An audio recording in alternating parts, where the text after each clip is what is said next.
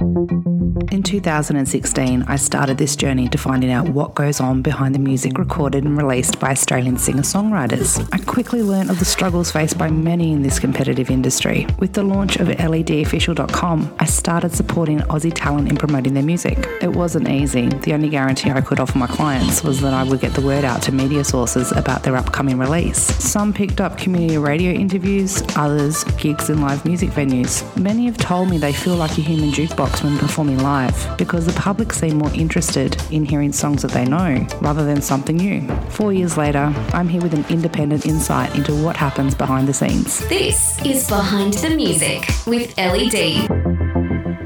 Welcome to this season four of Behind the Music with me, LED. And I'm a little bit cheeky in that I've used the introduction for this season as the same intro that I used for season one.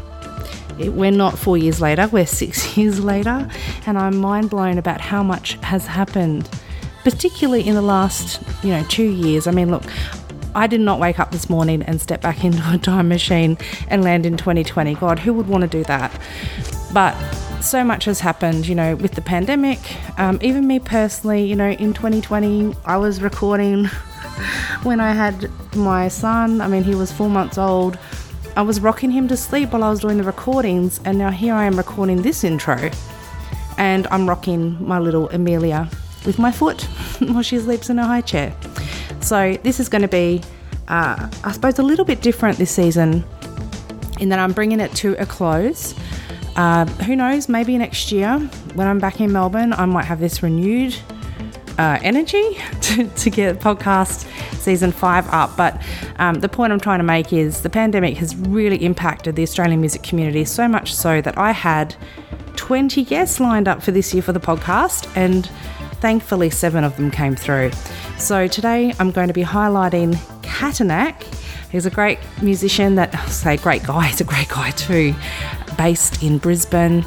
I've learnt so much about him also in this last 12 months and I'm excited to share with you my chat with him today. Over the next seven weeks, I'm going to share a little bit more about my experience and, you know, how I suppose this podcast came to be a thing.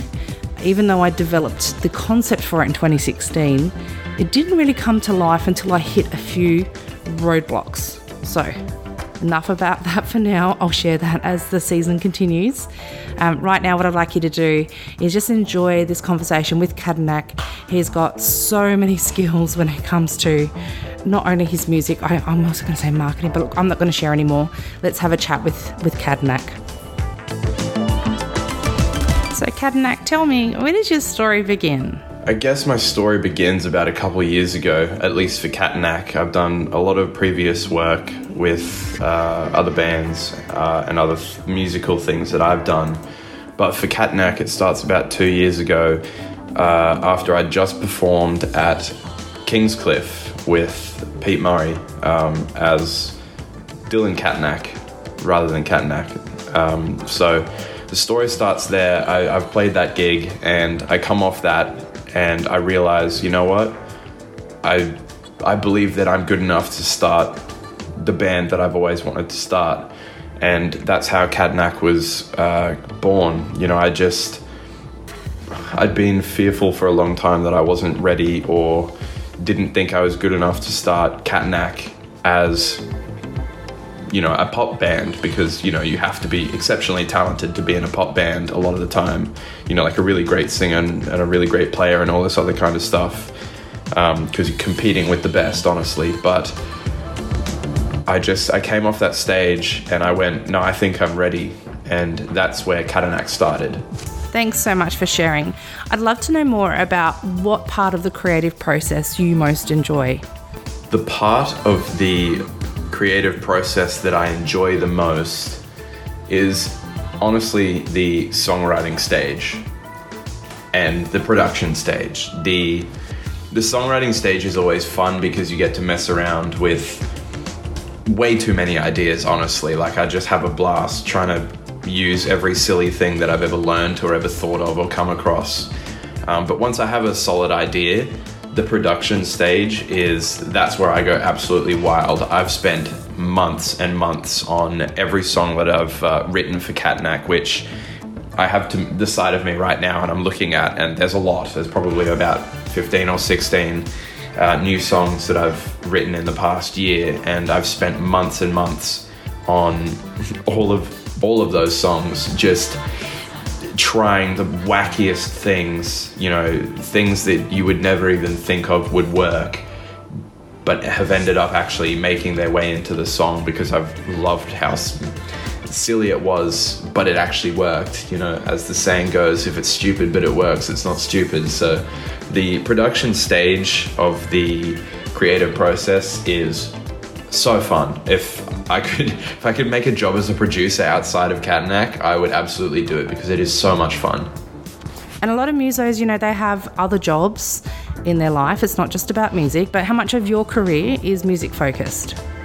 For my music career, because I'm not an artist that primarily does music as a full time job, as much as I would absolutely love for that to be the case, you know, I'm not an established artist yet. I'm only emerging, and I, do have to have a day job.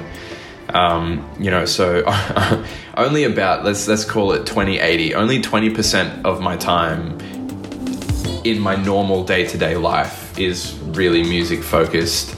You know, I, uh, that that includes writing songs, um, spending time doing all the online social media, any kind of bookings, um, and playing the gigs. Like only 20% of my time is spent on music versus the 80%, which is my day job and studying to uh, attain, uh, you know, a cert three for my day job. You know, I work in daycare, uh, daycare, I work in childcare, um, and, you know, um, that's it's actually really fun. I really enjoy it. I'm a music teacher uh, in a childcare, and that's it gets me it gets me by. You know, uh, being able to play music still as part of my job. Obviously, not in the same direction that I'm chasing with Katanak, but being able to chase it just in general and have a job where I get to play music as part of my job is still does it for me. Um, and so, you know,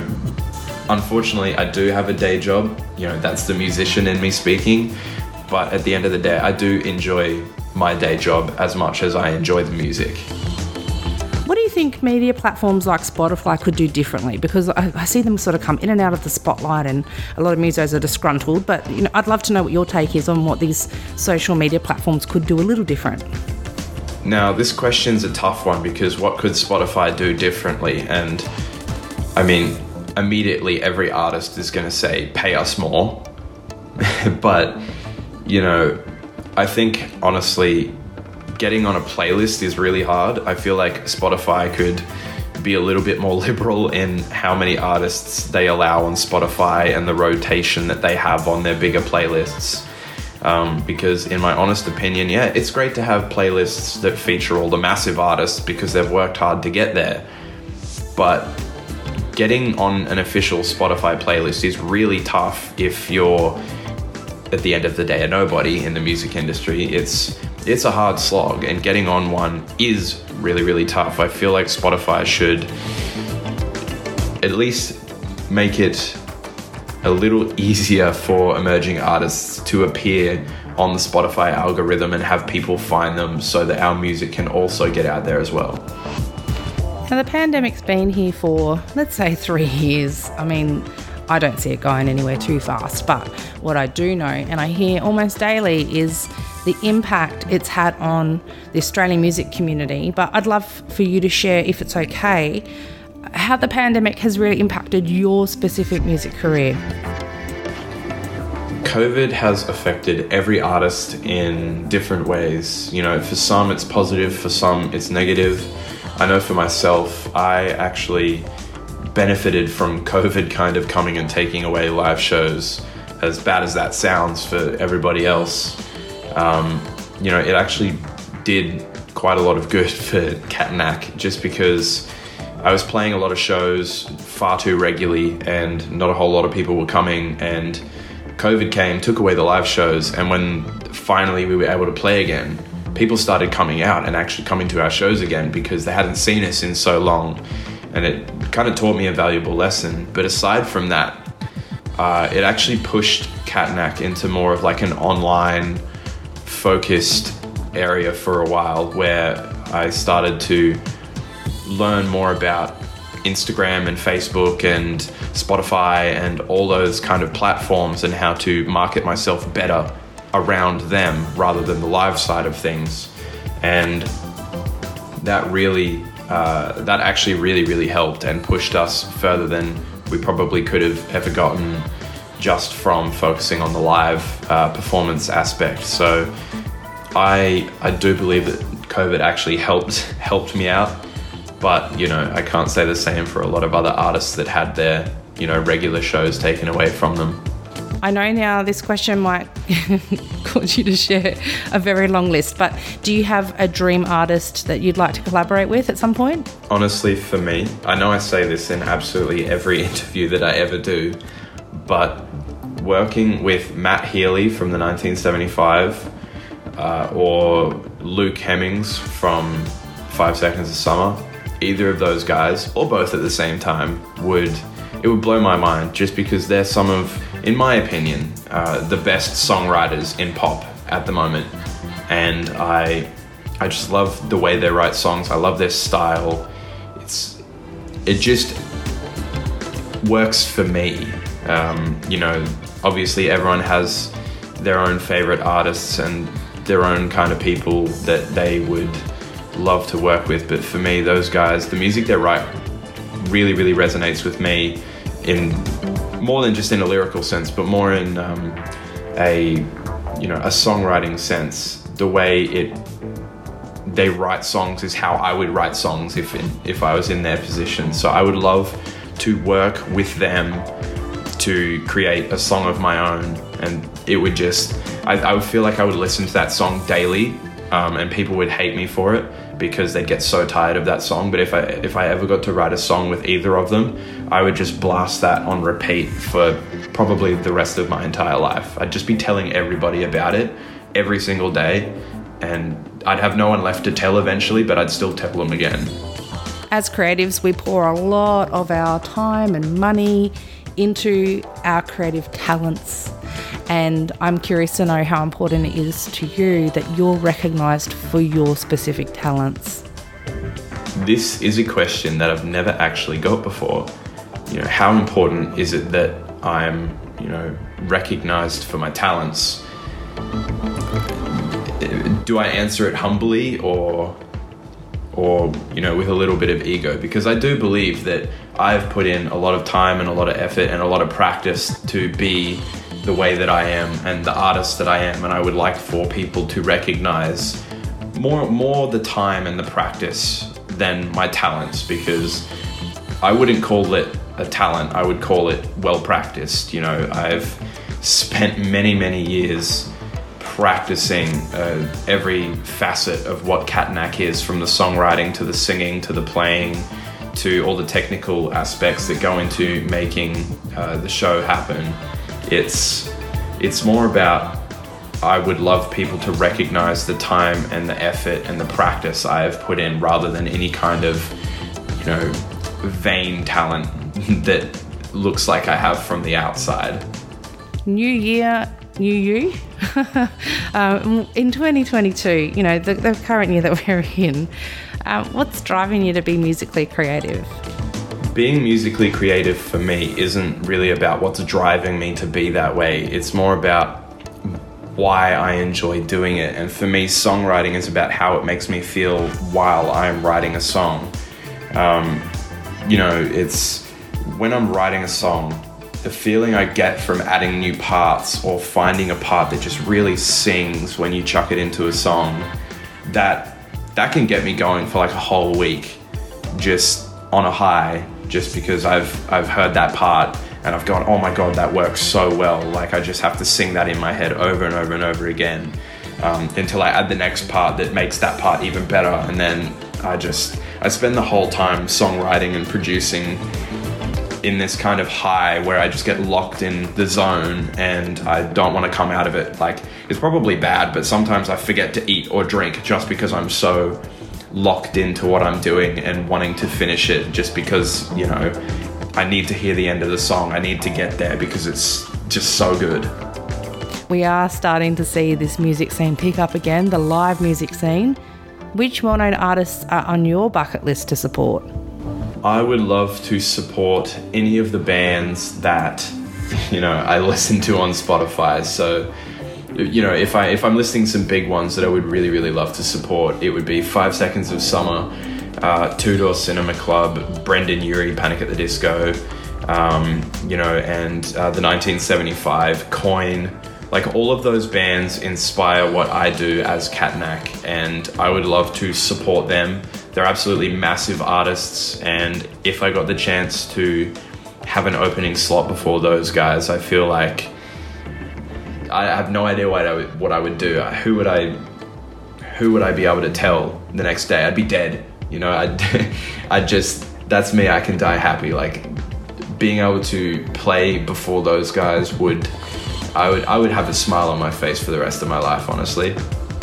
Finally, where can we find you online? How would you like us to best connect with you? If you want to connect to anything that Katanak does online, I'm on Instagram, Facebook, Spotify, Apple Music, Deezer, all of those places. You can find me everywhere. You can find me under Katanak Music. That's K A T A N A K Music and uh, message me on Instagram. I absolutely love it when people message me. It, I'm always on for a chat, and I always love to find out what your favorite song is, what you ate for breakfast. I don't care. I just love when people have a chat with me. Katanak, thank you so much for your time today. I know I've been following you from a very short distance on the socials, but it's been amazing to have this chat with you here today for my podcast. Thanks so much for having me on today, Ellie. I really appreciate it. Thanks for joining me today to catch my chat with Katanak. Yes, I've got my twin daughters in the background, and you might hear them blowing raspberries. It's because they loved what they heard. If you also loved what you heard, you know, you can get in contact with me direct. If you hop onto Instagram, you'll find me at LED Official. Also, if you're not aware of what else is happening, you can look up OzNow Radio. That's my internet radio station where I focus only on Australian singer songwriters who are creating original music, so you won't get any cover songs, you also won't get any ads. It's 24 7 original music by our homegrown Aussies, but also, I'm going to say, musicians and singer songwriters and producers who've come from overseas and have made Australia their home.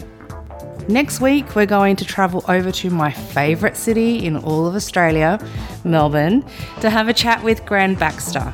But in the meantime, be sure to go and find Katanak, support him, like his page, comment, react, give him everything that you can because let's be honest, it's an industry where we give so much and we don't get much back. Thanks for listening today. I'll catch you next week. Got a question for industry? Send it through to hello at ledofficial.com. This is Behind the Music with LED.